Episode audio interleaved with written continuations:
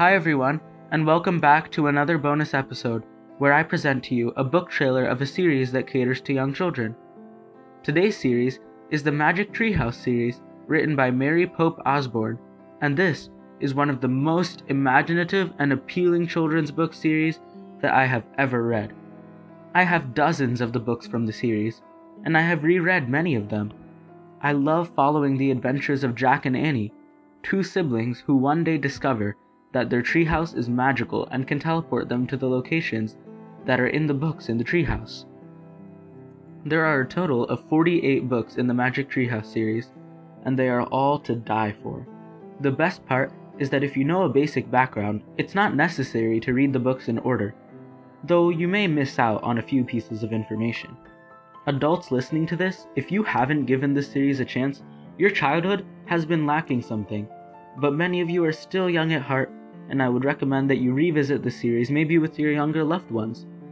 I myself have begun to read this series to my younger sister, and the perspective on the book as you grow obviously changes, but it's still just as appealing as it was when I was younger.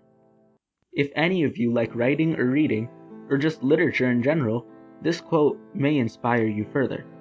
Mary Pope Osborne once said, Writing is a miracle. You can travel anywhere in the world, to any time, any place and still be home in time for dinner. In the Magic Treehouse series, Jack and Annie live in Frog Creek, Pennsylvania, a fictional town concocted by Osborne. When they enter the treehouse, a book opens and Jack and Annie are sucked in. Then, they get to go on crazy adventures and help so many people. This includes even Wolfgang Amadeus Mozart. Some other adventures they go on include meeting dinosaurs, Leonardo da Vinci, and being in the city of Pompeii during the volcanic eruption. A mysterious lady leaves trinkets with the letter M in the treehouse, and she helps them on their adventures. It turns out that Jack and Annie have a responsibility to assist Camelot, a place of magic associated with King Arthur and the Knights of the Round Table. Will they be successful in their mission to save multiple worlds? Who is this mysterious sorceress woman Will Jack and Annie be able to save the day every time they enter a book with some random problem? Read to find out, and join these adventures all across the world, different time periods, and even different worlds. For me, this whole series was quite entertaining, and was one that I could not stop reading. Even today, as an approaching adult, I wouldn't mind giving these books another read.